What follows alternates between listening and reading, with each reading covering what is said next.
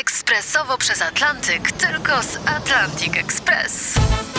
Z nami wyślesz co chcesz, kiedy chcesz, do kogo chcesz i to o 40% taniej. W Atlantic Express wysyłamy wszystko. 1 800 775 7363. Mienie przesiedleńcze, kontenery, paczki do Europy. Atlantic Express o 40% niższe ceny na wysyłki kontenerów, samochodów i paczek. Ekspresowo przez Atlantyk, tylko z Atlantic Express. Prosił o drobną przysługę. Kto odmówiłby mnichowi w potrzebie? Szamanka podała mężczyźnie tajemniczy napar. Sceny zbrodni w RMFFM. No, muszę powiedzieć w imieniu całej młodzieży małopolskiej, którą też reprezentuję, zaczęły się wreszcie ferie tak długo wyczekiwane. Zielone ferie. Zielony, masz rację. My zabieramy was do Zielonej Kolumbii, mm, chociaż kojarzy się też z bielą, ale nie śniegu. No bo Kolumbia kojarzy się nam przede wszystkim właśnie z jednym zbrodniczym procederem, przemysł narkotykowy absolutnie, ale i w tym kraju nie brakuje niestety psychopatycznych bestii mordujących z pobudek niezrozumiałych dla zwykłego człowieka. Zajmiemy się dzisiaj między innymi historią Marii Concepcion Ladino, nazywanej również siostrą Marią, ale też czarownicą z Bogoty. Który z tych przydomków pasował do niej bardziej? O tym przekonacie się w dzisiejszym programie. A za moment w scenach zbrodni La Bestia, bezwzględny morderca, gwałciciel, pedofil, sadysta w jednym, którego ofiary liczy się niestety w setkach. Tylko dla słuchaczy o naprawdę mocnych nerwach. Zostańcie z nami. Sceny zbrodni w RMFFM.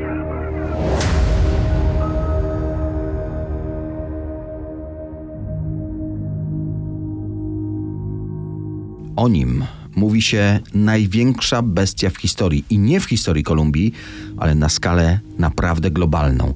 Nazywa się Luis Garavito. Luis Alfredo Garavito Cubillos przyszedł na świat w kolumbijskiej Genowie 25 stycznia 57 roku. Miał jeszcze sześciu braci, ale jako najstarszy syn to on najmocniej odczuł, jak ciężka może być ręka jego ojca. Manuel Antonio wychowywał swoją liczną gromadkę surowo i w niezwykłym rygorze. Nadużywał alkoholu i narkotyków, i to pod ich wpływem decydował o karach dla chłopców, i sam te kary brutalnie wymierzał. W przeszłości uczestniczył w walkach partyzanckich w przedłużającej się do pięciu dekad wojnie wewnętrznej w Kolumbii.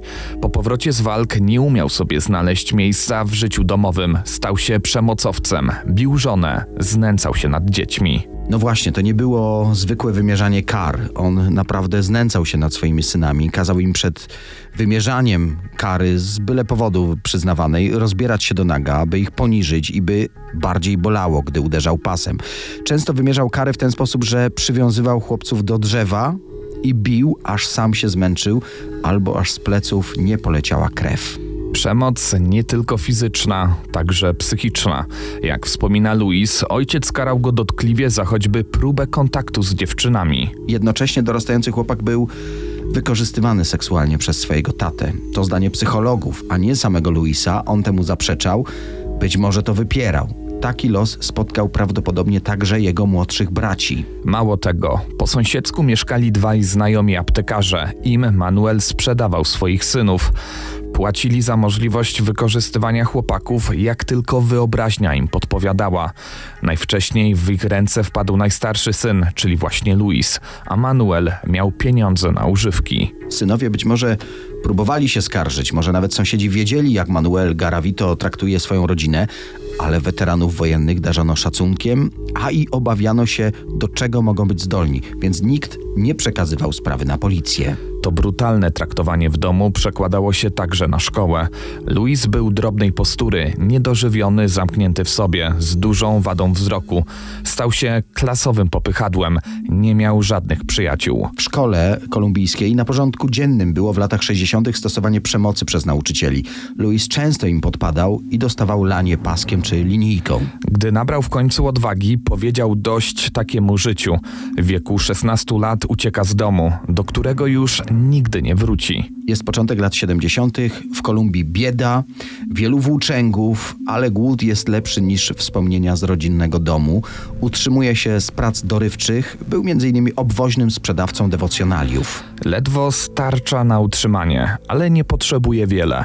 To, czego naprawdę pragnie w życiu, zdobywa bez pieniędzy. Jak wytrawny drapieżnik poluje w okolicach szkół, upatruje sobie ofiarę, zwykle chłopców z młodszych klas. Kusi obietnicami, doprowadza ich w ustronne miejsce, a tam brutalnie wykorzystuje. Za którymś razem ponosi go bardziej niż zwykle. Chłopiec nie przeżył gwałtu. Luis odkrywa nowe doznanie. Staje się panem życia i śmierci i bardzo mu to odpowiada.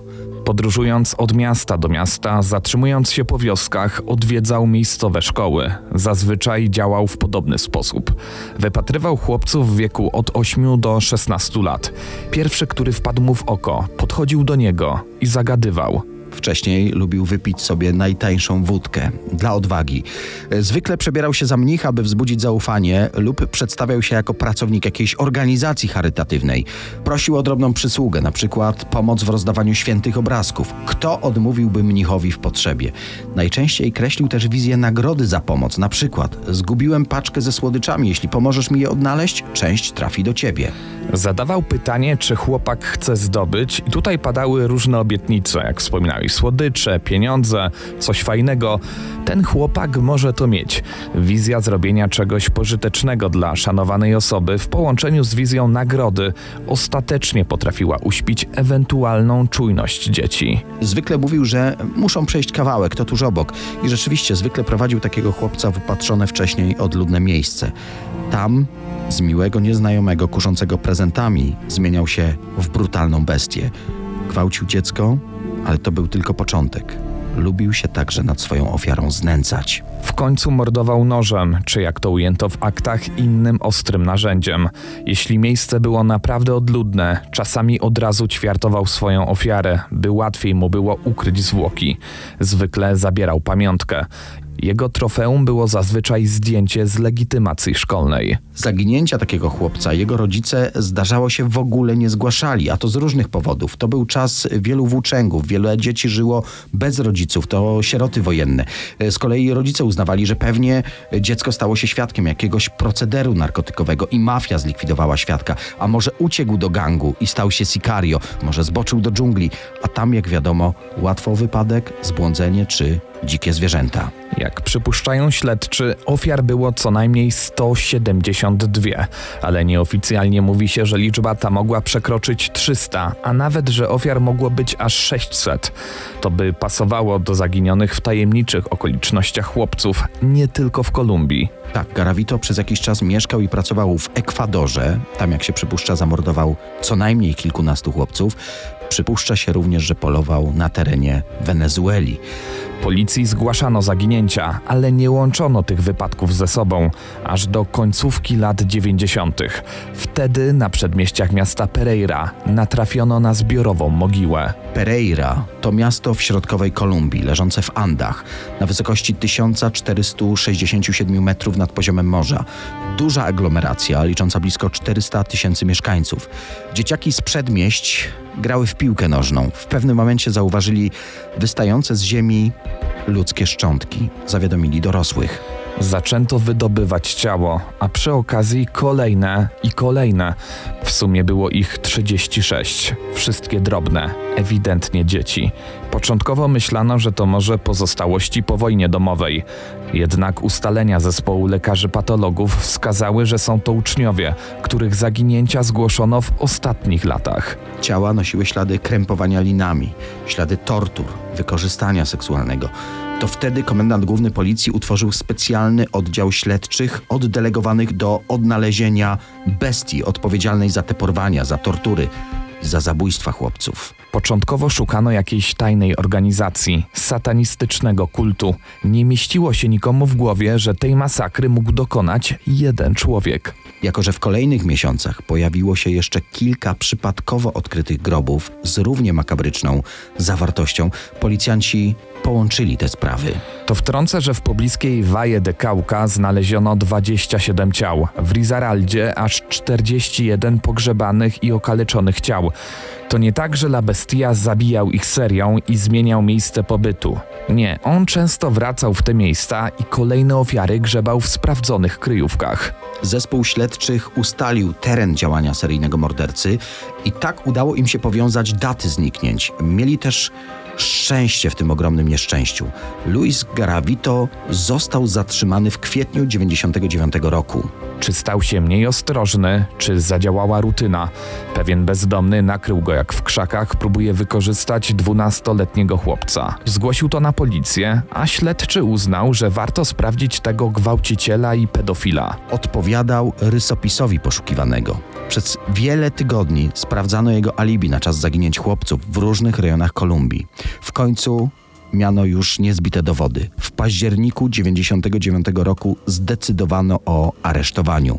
Zatrzymano go w miejscowości Via Vicencio, w domu, w którym zamieszkał pod fałszywym nazwiskiem. Na zdjęciu zrobionym tuż po zatrzymaniu w policyjnej kartotece widzimy śniadego, szczupłego mężczyznę z kruczo-czarnymi włosami i charakterystycznym kolumbijskim wąsem, ubrany w kraciastą koszulę. Już po kilku przesłuchaniach, gdy policjanci wskazali, że mają dowody na to, że to właśnie on stoi za licznymi morderstwami chłopców, przyznał się do winy. Poszedł na współpracę ze śledczymi, ujawnił policji swój notes. Jak zdradził, w tym makabrycznym dzienniku robił kreskę po każdym morderstwie. Śledczy naliczyli ich dokładnie 138. Do tego Luis Garavito kolekcjonował wycinki prasowe, które wspominały o jego ofiarach. Lokalne dzienniki pisały o zaginięciach, o bezskutecznych poszukiwaniach. Miał też albumy ze zdjęciami zamordowanych chłopców, fotografie z legitymacji, a czasem inne pamiątki zabrane ofiarom. Policjanci przesłuchiwali bestię z Genowy tygodniami. Mówił, wszystkich zbrodni dokonałem pod wpływem alkoholu. Wtedy kontrolę nade mną przejmowała jakaś wyższa siła. Zdradzał coraz więcej szczegółów, jak przywiązywał chłopców do drzewa nylonową linką, kneblował ich, żeby nie krzyczeli i wykorzystywał jak tylko podpowiadała mu chora fantazja, no i tania wódka. Opowiadał, że po wszystkim torturował chłopców, dopóki nie umarli, lub dopóki mu się to nie znudziło. Wtedy podrzynał gardło, a często tak mocno, aż odcinał głowę. Policjanci odnajdowali kolejne szkielety. Do dzisiaj znaleziono szczątki 114 jego ofiar. Przed sądem udowodniono, że te zbrodnie nie były aktem szaleństwa. Do większości z nich morderca precyzyjnie się przygotowywał. Planował wszystko z chłodnym profesjonalizmem. Co ciekawe, Garavito nie pojawił się na swoim procesie. Prawo w Kolumbii pozwala, by osądzić zdalnie kogoś, kto przyznaje się do winy. Wyrok wydano na podstawie olbrzymiej ilości dowodów zebranych przez prokuraturę. Sąd nie miał żadnych wątpliwości. Luis Garavito zasłużył na najsurowszą karę. Gazety pisały, że może mu grozić wyrok od 60 do nawet 800 lat. Choć pojawiły się także artykuły, w których policzono mu sumę kar na ponad 1800 lat. Jednak prawo w Kolumbii przewidywało maksymalnie 30 lat więzienia. Dodatkowo sąd wziął pod uwagę, że oskarżony współpracował z wymiarem sprawiedliwości, opowiadał ze szczegółami o swoich zbrodniach, pomagał w ustaleniu miejsc pochówku jego ofiar, czy raczej powinniśmy powiedzieć miejsc ukrycia poćwiartowanych szczątków. Karę obniżono do zaledwie 22 lat więzienia. Protestowano, że wyrok jest skandalicznie niski, że to urąga poczuciu sprawiedliwości. 140 rodzin straciło swoich synów. Długo miejsce pobytu skazanego było największą tajemnicą. Władze więzienia obawiały się linczu. Przez lata jednak sprawa ucichła, ale co jakiś czas pojawiały się doniesienia, że bestia z Kolumbii żyje za kratami jak odludek, że trzyma się z daleka od innych więźniów, obawiając się o swoje życie, że, cytujemy, sprawia dziś wrażenie miłego człowieka. Równocześnie pojawiły się spekulacje, że za dobre zachowanie może mieć wyrok skrócony nawet o 10 lat. I rzeczywiście, kilka miesięcy temu opinię publiczną w Kolumbii zbulwersował fakt, że za dobre, wręcz wzorowe zachowanie za kratami zezwolono bestii na wcześniejsze warunkowe opuszczenie murów więzienia. Rozpoczęła się kolejna narodowa dyskusja nad słusznością takiej decyzji. Prawnicy w mediach debatowali nad sposobami, by uniemożliwić mu wyjście z zakrat. Przez lata jego odsiadki wychodziły na jaw kolejne szczegóły zbrodni i kolejne ofiary. Eksperci wypowiadali się, że do tych zbrodni się nie przyznał, więc można mu zwiększyć wyrok. Liczba zamordowanych przez niego osób osiągnęła 189, choć przypuszczalna, szacowana liczba jego ofiar mogła nawet osiągnąć 600 osób. Wciąż odkrywano szczątki chłopców, których wiązano z La Bestią i nie tylko w Kolumbii, ale też w Ekwadorze i Wenezueli. Domagano się zwiększenia wyroku do 835 lat, a nawet symbolicznych ponad 1000 lat. W jego przypadku domagano się także przywrócenia kary śmierci. Mimo protestów, Luis Garavito miał opuścić więzienie 3 listopada 2023 roku, a jednak tak się nie stało. La Bestia, Luis Garavito, zmarł w niejasnych okolicznościach na terenie szpitalnej kliniki w Valle du Par. I tu dziwny zbieg okoliczności. Zmarł tuż przed wyjściem na wolność. Zabrakło mu niespełna trzech tygodni. Przed śmiercią powiedział w jednym z wywiadów radiowych: Po wyjściu z więzienia chciałbym zająć się działalnością polityczną. W szczególny sposób chciałbym poświęcić się pomocy dzieciom.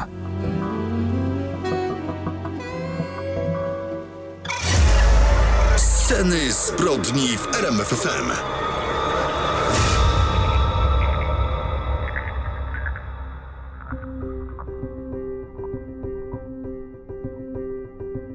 Kolumbia to kraj o sporym zróżnicowaniu kulturowym i etnicznym. Dominującą religią jest chrześcijaństwo, ale bardzo mocno zakorzenione są również tradycyjne wierzenia, zwłaszcza u Indian.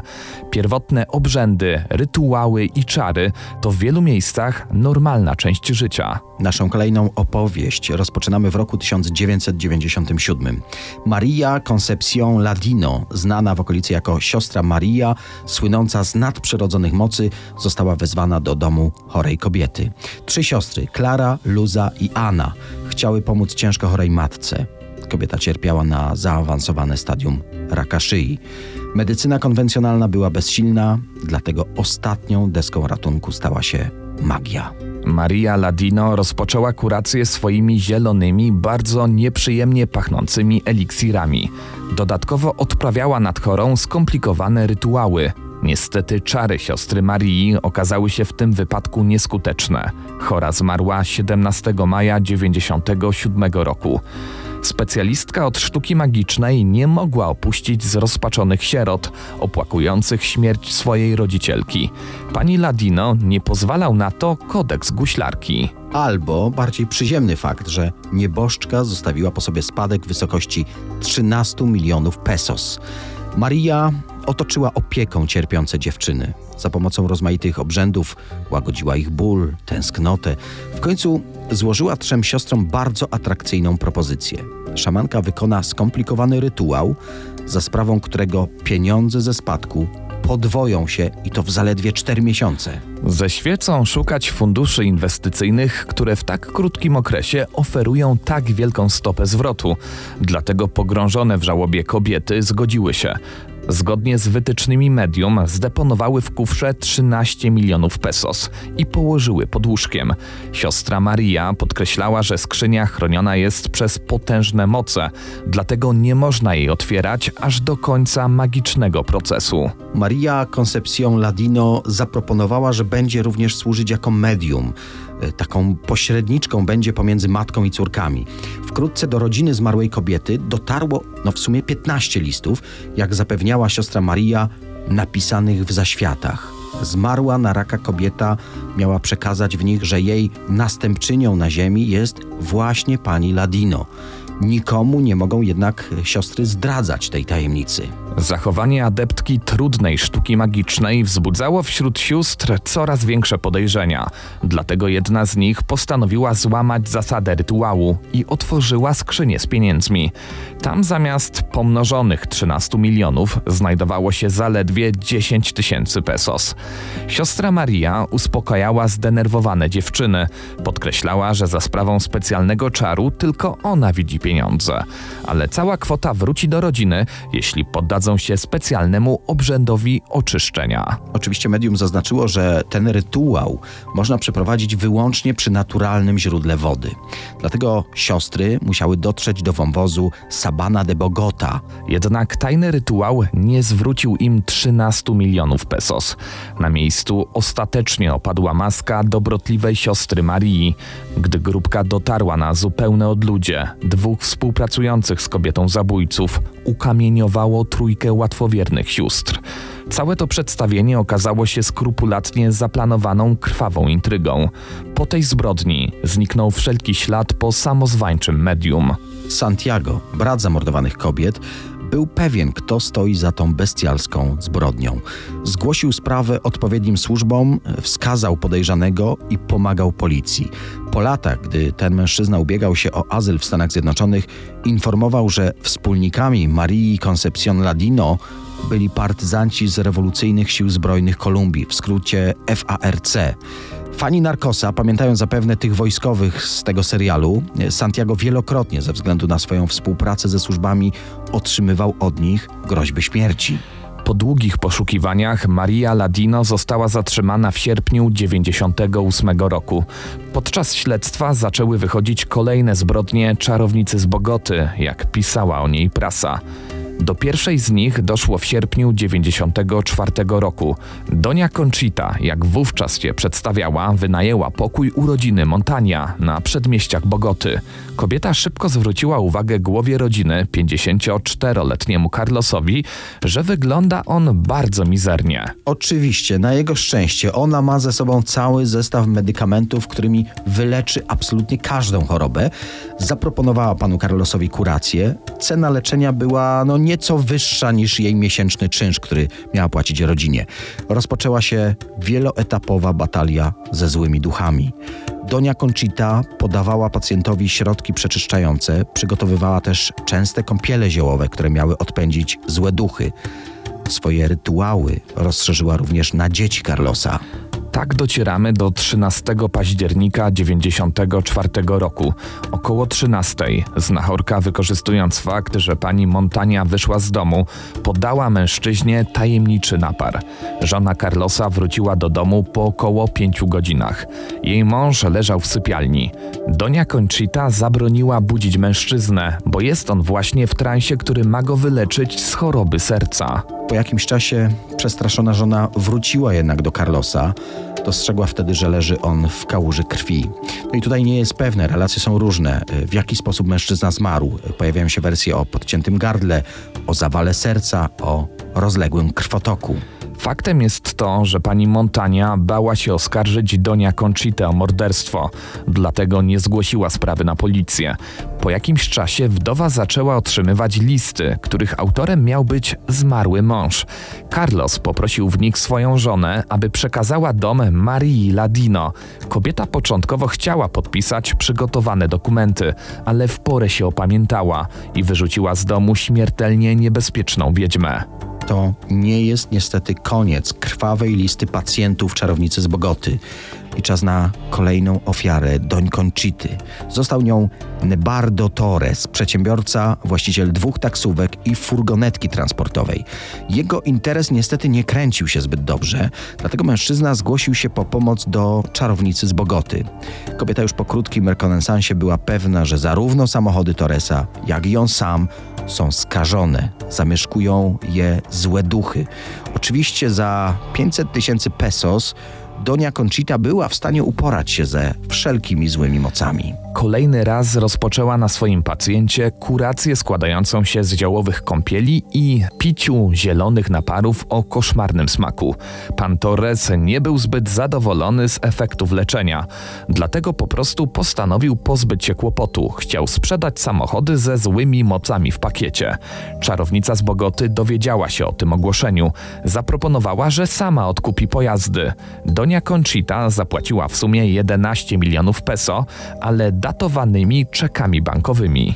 Książeczka czekowa, jak się domyślacie, była oczywiście kradziona, a szarlatanka nie miała takiej kwoty na koncie. Gdy zbliżał się termin realizacji płatności, Maria zaproponowała Torresowi obrzęd, który ochroni go przed wszystkimi wrogami. 14 sierpnia 1994 roku mężczyzna miał wykąpać się w rzece Kakesa. Zacytujmy słowa żony Torresa. Powiedziała mu, żeby wziął na zmianę ubranie. Od tego czasu nie mam już żadnej wiadomości od męża. Po jakimś czasie, jak w przypadku poprzednich zbrodni, wdowa zaczęła otrzymywać listy od ducha swojego męża.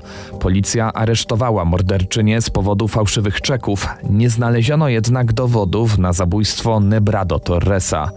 Maria Ladino szybko wyszła na wolność. Wiedziała, że w okolicach Bogoty pali jej się grunt pod nogami. Dlatego wyjechała do oddalonego o 400 km miasta Bucaramanga. To tutaj Donia Conchita zmieniła pseudonim na La Hermana Maria, czyli właśnie siostrę Marię. W 1996 roku wytypowała nową ofiarę. Była nią Aide Sanchez Flores, sprzedawczyni biżuterii. Ona też szukała łatwej recepty na rozwiązanie zawodowych problemów. Po krótkiej kuracji ziołowej siostra Maria nafaszerowała kobietę lekami nasennymi, okradła z drogocennego towaru, wywiozła samochodem za miasto, tam oblała benzyną i spaliła żywcem. Po tym morderstwie wróciła do Bogoty. W 97 roku znów rozpoczęła swoją morderczą kurację na pewnej starszej pani. Kolejna pacjentka zniknęła, a wraz z nią 15 milionów pesos. Jak wspominaliśmy, czarownicę z Bogoty zatrzymano dopiero w 98 roku. W sumie Marii Concepcion Ladino udowodniono 6 morderstw. Oszukała ponad 20 osób. Siostra Maria próbowała popełnić samobójstwo. Podkreślała, że jest niepoczytalna. Biegli sądowi byli jednak innego zdania. W 2002 roku bestialska morderczyni została skazana na 40 lat więzienia. Wyrok usłyszeli również dwaj wspólnicy kobiety. Od 2009 roku, ze względu na jej problemy zdrowotne, Maria Ladino przebywa w areszcie domowym. Sceny zbrodni w RMFFM.